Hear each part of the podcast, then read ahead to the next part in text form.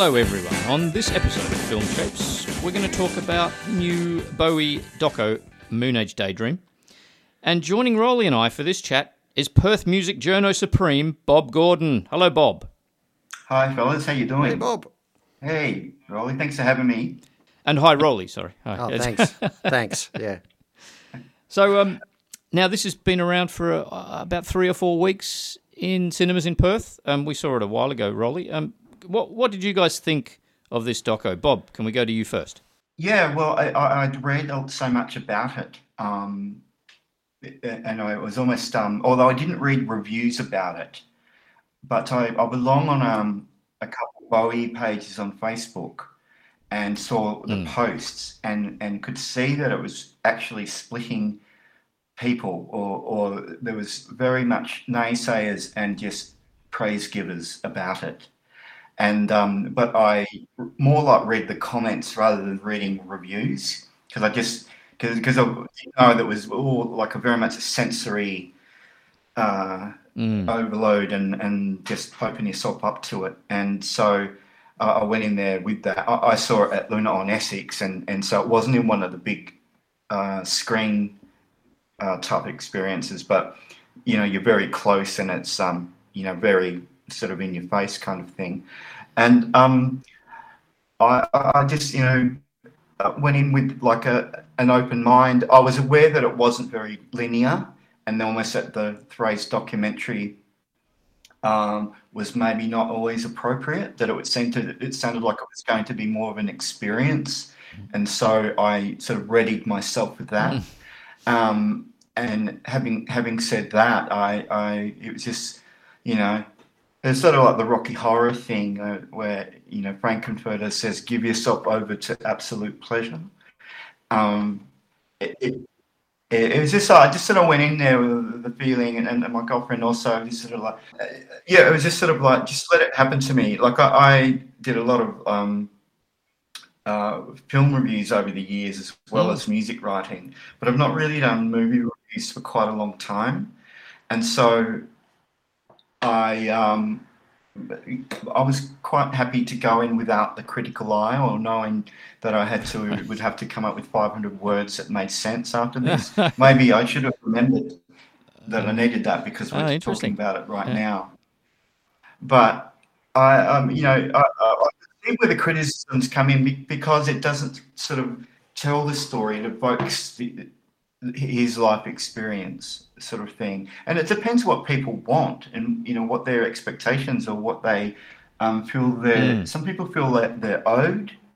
Because after that, I've since gone back and read a lot of reviews and I've read a lot of comments online about it, and it's sort of like, well, a it doesn't tell the story. There's not enough this. There's not enough that. It's all just this stuff happening, and um, uh, and b from full on Bowie files saying I've seen all this footage before, um, and and that but that's people who are aficionados and and seek that stuff out, and they'll be able to tell you look at footage and tell you what city and date it came from off the top of their head. That's not necessarily who it's made for. Yeah. There was, to be fair, I think there was a fair bit of new footage in this film. Like that was part of the selling point of the film, wasn't it? The the fact that the director had been given access to by the family of Yeah. all, all the the archives of you know never before released footage. There wasn't. I'm sort of one of those people that there wasn't quite enough of that for me. Like there was a little bit too much of the footage I've seen before, and yeah, I- I've got other complaints around it. But yeah, I, I was going to put my hand up and say yes, that's that's me. I'm guilty of that, Bob. Yeah. Yeah, yeah. Um, did it take away the experience for you? Because what uh, what you're also being shown is this undeniable iconography that, um, you know, I mean, you could be probably be in a village in Vietnam or Indonesia somewhere and have a Ziggy Stardust T-shirt on, and people will know what what it is Yeah. and and that's just so recognizable and that and the story can't be evoked without showing that and all that hammersmith odeon footage and everything like that with the yeah, the girls who are and boys who were beside themselves and got you know some of the glit- got glitter on their faces and things like that Yeah. um that, that, that is such a part of, of the whole thing. And, uh, but also, uh, the, the, I'd watched footage from uh, those sorts of shows before, but this seemed much more intimate, like it felt in the crowd much more. You know, if, if, if it was slightly different, but that's just um, not being like a completist. Um, maybe I'm, I did not realise I was watching the exact footage. Yeah, I suppose the the question I asked and eventually was asking about this film is like why why is it sort of being made? Because in a way, it's it's not like you said, it's not necessarily telling a historical story, certainly not a linear one, but at the same time, it's kind of a it felt like an ad for Bowie again, uh, you know, an ad for the iconography that we're, we're all so familiar with, and it was just kind of reaffirm, you know, it was a reaffirmation rather than bringing anything new to light. And while I don't feel like I'm owed anything by the director or the family or anything like that, like I do feel like there was an opportunity that was maybe missed to to go a little bit deeper. No shady. No, no, I, I I'm I'm half with you there. I I kind of was a little bit disappointed that because I like Bowie, uh, probably like Bob, I'm not. I'm a mid-level fan, I guess. Um, I, I, think I needed something more. Uh, this director, Brett Morgen, yeah, he got he got um, permission from the estate, so he mm. he's got everything to choose from, and I just think he chose a bit oddly. I think he he, he probably didn't have as much discipline as he needed. I think, but anyway, but that's me. But that's me seeing it from a, a film perspective rather than a a record of a sensory, you know, experience of of Bowie. I think. So. The other thing is we were in the we were lucky to be in the premiere, weren't we? Yes, in yeah, Perth. Perth. Yeah. Although they didn't provide any popcorn, which was a bit of a disappointment. no, that one had popcorn, but, didn't it? No. I don't think no, so. maybe not. Okay. No, but um, but there, yeah, there were a few people walking out like half an hour before the film finished, and I couldn't, I could understand why if you're not a Bowie fan, there would be of little interest, right? That's interesting. Um, there was it was a much smaller screening when we saw it, um, and there about three people walked out, but they were oh no no two they were together. I don't know. I, I look. I, I, think that this it, it, this could have been great given a different director. That's what I got down to. Mm. I, I, don't know. this guy's done docos before. I think he imagine- did. Um, he's done uh, Kurt Cobain doco and a Stones doco, so he's got some experience with music docs. Imagine the pressure though, if you're a fan and you've been given permission by the family, like you're not going to want to yeah. open up any kind of potential. You know, you're not going to want to talk about those underage groupies in the 70s or anything like that, are you? You're going to take another. Well, that, that's the thing. He's he's chosen what he can and can't. Yeah. Sorry, go on, Bob. Yeah, one of the turns to take in it would be go personal. And I think the thing about David Bowie um, was that it wasn't personal, it was always some kind of alien. Mm. And um, e- even though there were glimpses of his um, and stories and rumors and probably many facts shared about his um, appetite and his proclivities or whatever, uh, he himself was, you know, you know, when, when he was with Iman was the most public, I guess. Oh, he was quite public with Angie, I suppose, but um, when he married Iman, that was a different era of media and coverage, and also he had by that time become more of a mainstream um, post Let's Dance and and stuff like that. As far as the the director Brett Morgen, I know that he um, he also did that one that the kid stays in the picture. Yeah, that's great. That's a good doco. Yeah. But he met David Bowie in 2007 to talk about a project, but that wasn't this. Oh. Um, but that, that didn't come to be. I, I, can imagine many people met with Bowie to talk about quote unquote projects that didn't, you know, didn't then work out. Um, but apparently, I don't know if you've read this also, but when he began the process in 2017, he had a full cardiac arrest. Oh. And um, when he was recovering in hospital, he, he began the very first start a bit starting of gathering things for this in probably just the most kind of um, you know in a hospital bed with a laptop kind of gathering you know very passively but he um, i read that he was quite moved by things that bowie had said over the years about aging and death and that it, it actually helped him uh, with his own predicament or his own um, in the road, and that uh, you know when he uh, was strong enough is when you know I don't know 2018 is when the hard work started on on this. Um, but so I mean, uh, when you look at his other work, he's got his his own. He's got his own way, and maybe that's why the the Bowie estate were um, open and and and stuff because he presents stuff not in a linear sense like a um, you know like Channel Nine two months after Shane Warne's death, already in the process of a, um, um, a biopic or a mini series about him, uh, and you know how that that will go kind of thing.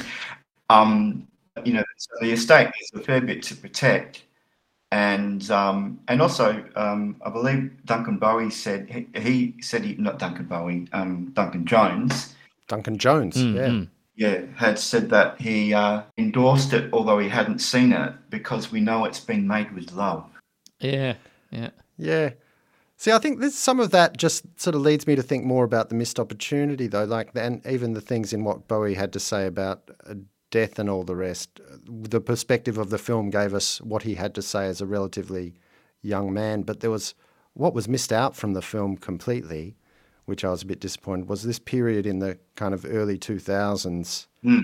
early sort of two, between 2000 and 2010. I think after the Tin Machine uh, thing, which no, which I think might have been late 80s, which probably no one wanted to see okay. in there. I would have been fine to you know mm. see see a bit of that as well, but um, but yeah, he there was a period where where uh, you know he grew his hair long again, and he got right into the internet, and he was on he was he was kind of cyber Bowie, and he had a couple of couple of albums there. There was one called Outsider and things, but he was obsessed with what the the change that the internet was going to make to society, and, and he'd be talking about it in interview after interview, and well, and people seemed kind of incredulous, like, well, oh, are you sure it's going to be like that, David? But and, there's too. That's the thing. This guy's got too much content. You know, you got to make some cut that's, somewhere. But that's what I wanted to see. I wanted to see how much can one person achieve in a lifetime in term, mm. in terms of you but, know their but, artistic expression. It would have been more powerful for me to see all the different stages, even if there were only you know. That's like com- I think it went back too much. That's a completely different same film, stuff. though. Then isn't it? You're cutting out all the sensory stuff and just just making it a, a record. Well, no, almost. I, I think it could have been done in the same way, in the same fashion, but just faster paced but with include mm. more of the other stuff that they kind of left out. Yeah. Like, there was 20 years of his life that basically disappeared. Yeah, okay. I, I, I kind of felt there was too much um, excess editing. Did you notice so many shots? Fast. It must have been thousands of, of mm. different shots of things that were probably important to Bowie, like um, f- film clips or um, uh, just, He's playing havoc with my epilepsy.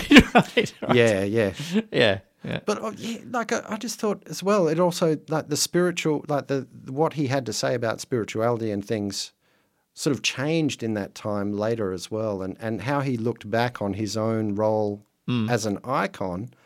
Yeah. I I sort of cautiously would say that changed as well, and like that maybe he he did actually become more, you know, he he kind of shed those other mm. personas mm. a lot and just became himself uh, much later. I, th- I think you got a bit of that. A bit, yeah. You could tell that that, that had that had it changed started a bit to yeah. happen. Yeah, yeah. He became in like the mid late nineties and into the two thousands like quite avuncular and and um, consistently charming and very funny mm. in interviews. Um, when you look at earlier, but also though seventies were drug adult adult times yes. and um, often with yeah. interviewers who kind of like quite obviously kind of dead set against his appearance or, or whatever. So he was acting at, off at their offence, but also clearly not really wanting to be charming. Whereas, like the 90s, uh, mid 90s up, he, uh, you know, he was an incredibly intelligent man, obviously, and that with that yeah. came a sense of humour that was um, um, really uh, quite something else. Um, the the other thing, though, I mean, it um, I guess it was like a hymn to Bowie, really. That there's stuff where you know he's um, it, it, sort of makes out that like after Let's Dance, he he kind of felt blown out by that mainstream success, and then retreated back into, you know, his own thing as a genius creator on creator on his own terms or whatever. But also his his popularity really did dim, um, and in a way that that happens to people even like him who've been around for decades, and and mm. um, it's not like people stop loving him. It's just that maybe the wider people, source of people, stop liking him. Like there's a story. Um, Michael Dwyer, uh, is a long-time music journalist. He, oh yeah, um, yeah. He went to in I think it was when the Hours album came out, which I think was 2000 and he in the days then the big record companies like Sony and that you know they, they'd send music journalists if they were from Rolling Stone or larger um, publications. You know they send you to Los Angeles for a week and you you know you, you there'd be high profile interviews each day to do and you know a, junket basically. Mm. and I don't know who he had actually gone over to see um, but it wasn't in LA, but he was maybe in New York. And the record company said to him, Look, we know it's not on the schedule, but would you mind flying to LA because David Bowie's got a new album out? And do you think you could interview him? It's David Bowie. and they're asking him out to go and speak to him. This is in 2000. And Michael Dwyer these days plays in the Thin White Ukes, which is nice. a all Bowie ukulele tribute. like for yeah. for them expecting that he'd be put out, yeah, yeah. is you know r- ridiculous. But um, but that, that said that his career was um, you know uh, it seems hard to believe. Um, and uh, you know because then again there was an upsurge, and then the the, the proof of many decades of, of great music and uh, artistic pursuits is there, and you can't deny it. But you know, there's we have the benefit of time now, but also there was the benefit of time then in 2000 because we've been going since the 60s. Um, that, that you know, so there was something. There was a notion about him. He's not quite what he was, and he's following.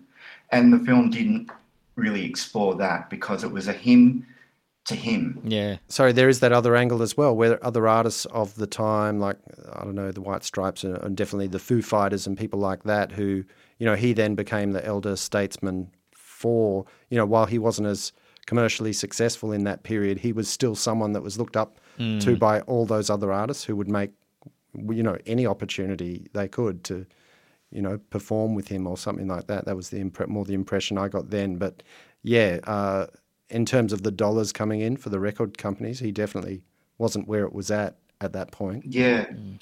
and and it's interesting also in that you know he worked with a lot of iconic people, but you only ever saw the likes of Lou Reed or Mick Jagger in those kind of you know late night club photos that you have seen before. They they they had a few more that I don't think were as circulated.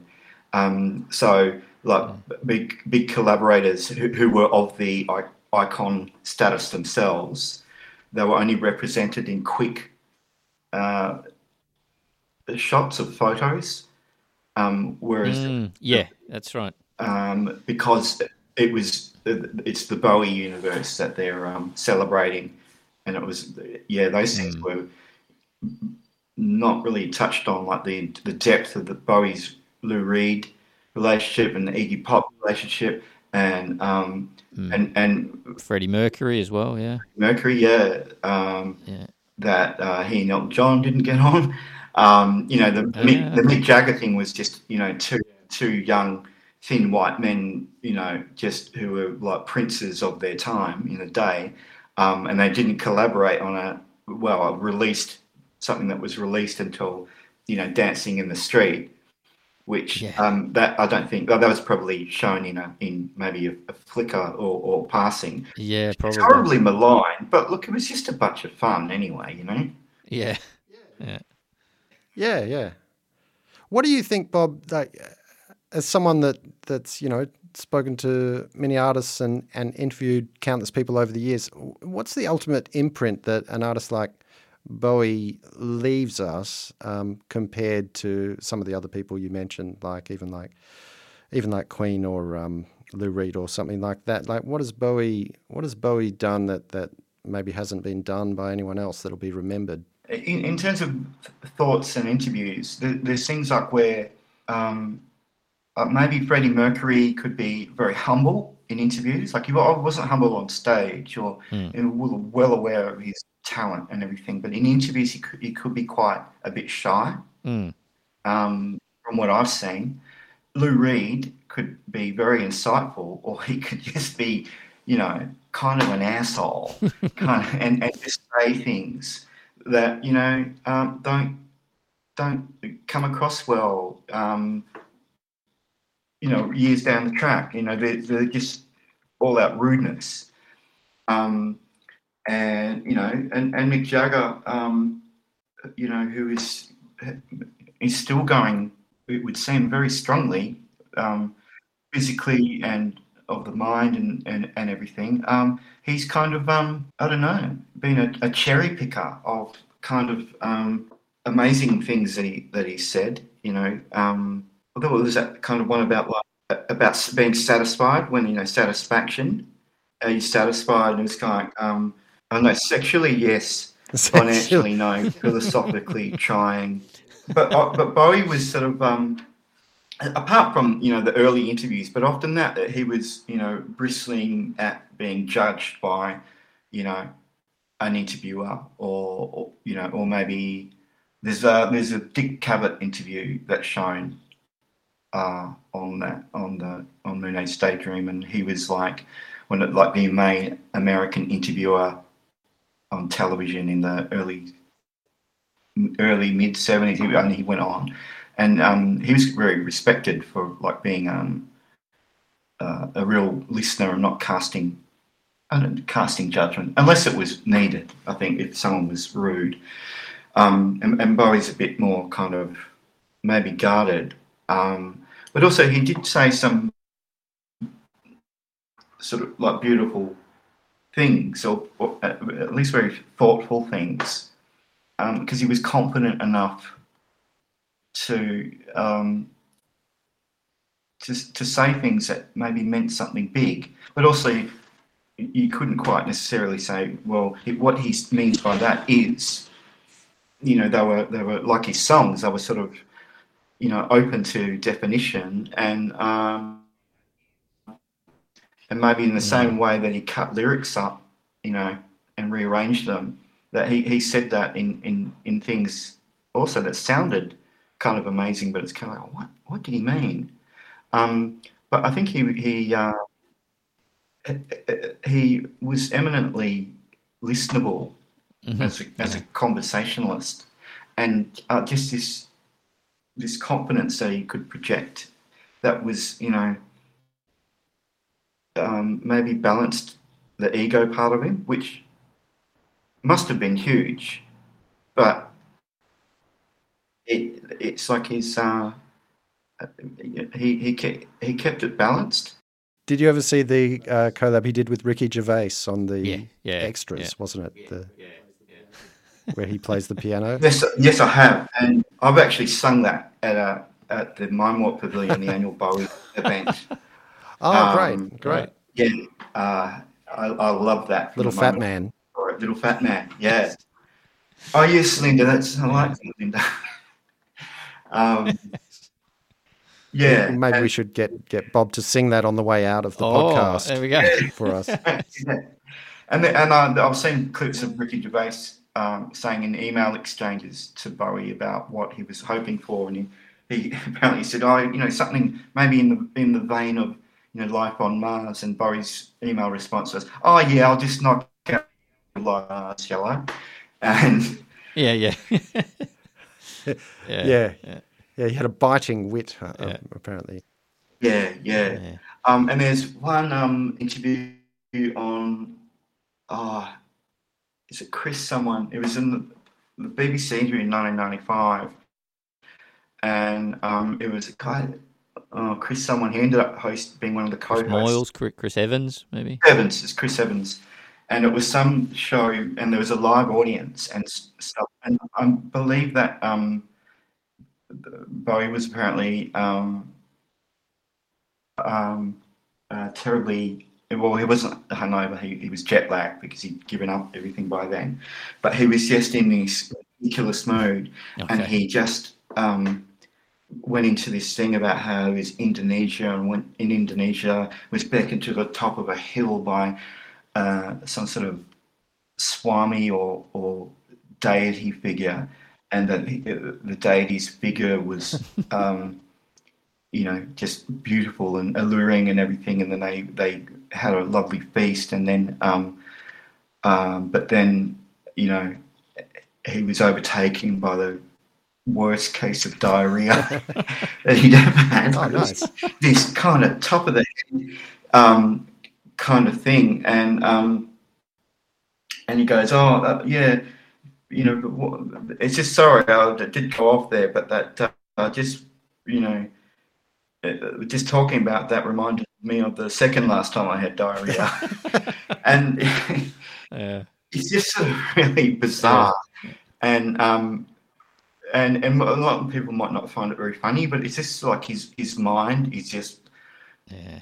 yeah. I'd, I'd suggest uh, uh, googling it because it's just uh, really bizarre. I found it really funny. I think ti- and some people maybe who want him to yeah. I think serious Bowie, they don't want you know they Yeah. don't Yeah. like that. some of those interviews give you the impression that he was just very comfortable with his fame at, at that point and didn't, you know, the, he didn't really need to worry about impressing anyone by not having diarrhea or something, you know. But he, yeah, I think I've noticed that in a few of his his later interviews and that period where I was talking about before around the 2000s, he was he admitted to the interviewer sort of quite candidly and not not in a way that was planned that he was a he called himself a recovering alcoholic. Basically, he can't have a drink. Like, uh, you know, for him, you know, one drink equals equals ten. So he stopped all that now, and and you know, he was he was actually changing his life around quite a lot.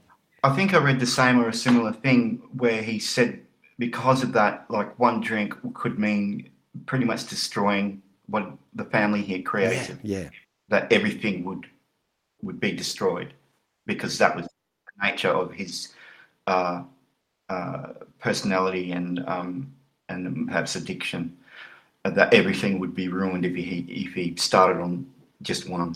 Um, I'd never read anything about uh, Bowie being an alcoholic or heard Yeah. him mention that to another interviewer before or something. It was just something that seemed to come up in one interview, and and he just gave a straight answer. I think. Yeah. Yeah. Well, in, in 2012, uh, that was the 40th anniversary of Ziggy, Ziggy Stardust, and time flies because last year was the 50th. But I did an interview with Ken Scott, who co produced The Rise and Fall of Ziggy Stardust and the Spiders from Mars for the 40th anniversary edition. And um, so we talked a lot about the making of it and, and everything like that. And at the time, so this is 2012, and and and David Bowie had pretty much disappeared from the public eye. You know, it was still four years away from passing away, but you did not hear hide nor hair of him. And I, I said sometimes, you know, you speculation comes up about his health and, and everything, and uh, but no one really knows. And I said, what do you think might be the case? And he goes, well, well David Bowie was always famous for uh, changing characters and roles and uh, and and who he was and what he did. And he goes, um, I think at this point he, he's just uh, immersed himself in the role of playing a father. Um, and you know, uh, because in the reality tour in 2004, he did have a heart attack, and, uh, and obviously that would have affected things at the time. But if he wanted to, he still could have uh, performed twice a year or done something, except you heard nothing from him at all. But that was, I thought, was really quite a lovely thing to say. That you know, that's the Yeah. role. That's the David Bowie. Uh, uh, that's hi- what that's his immersion Yeah. now. You know, so um, and there's very little of that shown, wasn't there? Not a lot of the family stuff, but again, that's Choice, isn't it? opening up the person. Yeah. Mm. Yeah. I've, I've heard it's amazing to watch in IMAX. Uh, I don't think where we are it got We don't have IMAX in IMAX Perth anymore, do we? released. No, Um, do we sell an IMAX? no, I don't think so. Yeah, that's what I'm Yeah. thinking. No, we- we saw it on Is- pretty big screen, didn't we, Rolly? That, uh, Yeah, yeah. The, yeah, I'm. I'm not sure they've they've still got a something in that City West, but maybe it's not an IMAX screen. Yeah, I'm not sure. No.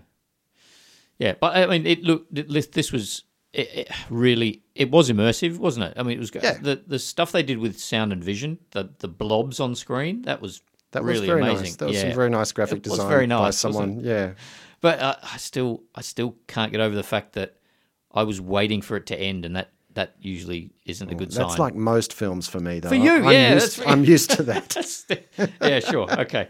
It doesn't happen to me often, so, unless Yeah. it's you know not not catching me. So, Hmm. but yeah, I reckon Bob, what you said earlier, like maybe calling it a documentary is probably the wrong label for it. I'd say. Yeah. Yeah, I think this documentary comes charged with a certain um, amount of expectation of finite information being delivered um, by also by uh, various talking heads. Hmm. And this is probably the first rock documentary that Bono has not been in. Oh, Um, but Right. Yeah. I knew there was something missing. However, Bono was one of the first people to see it, according to the, the director. and it, uh, he just finished it, and someone said, "Oh, if you want to, you know, Bono's in town. If you want to show him," and and, and he did. Right. So he's he's either in them or he's the first one to see them. You never got to interview Bono, uh, Bob, or did you have any impressions of Bono? Just for a... no, I, I did meet I did meet him once, and I lent him a pen. Oh, nice. Did he keep, did he keep the pen? He did. I never got it Oh. back. Yeah. Okay, well that says something, doesn't it? Yeah, nice. Cool. All right, I reckon we can probably um, just about wrap that up there, guys. Well, Bob, once more, thank you very much for joining us tonight. well, that's great. Thank you. See you then, guys. Bye. Bye. I'm an alligator. I'm a mama, papa coming for you. I'm a space invader. I'll be a rock and rolling bitch for you your mouth shut. Just walk along.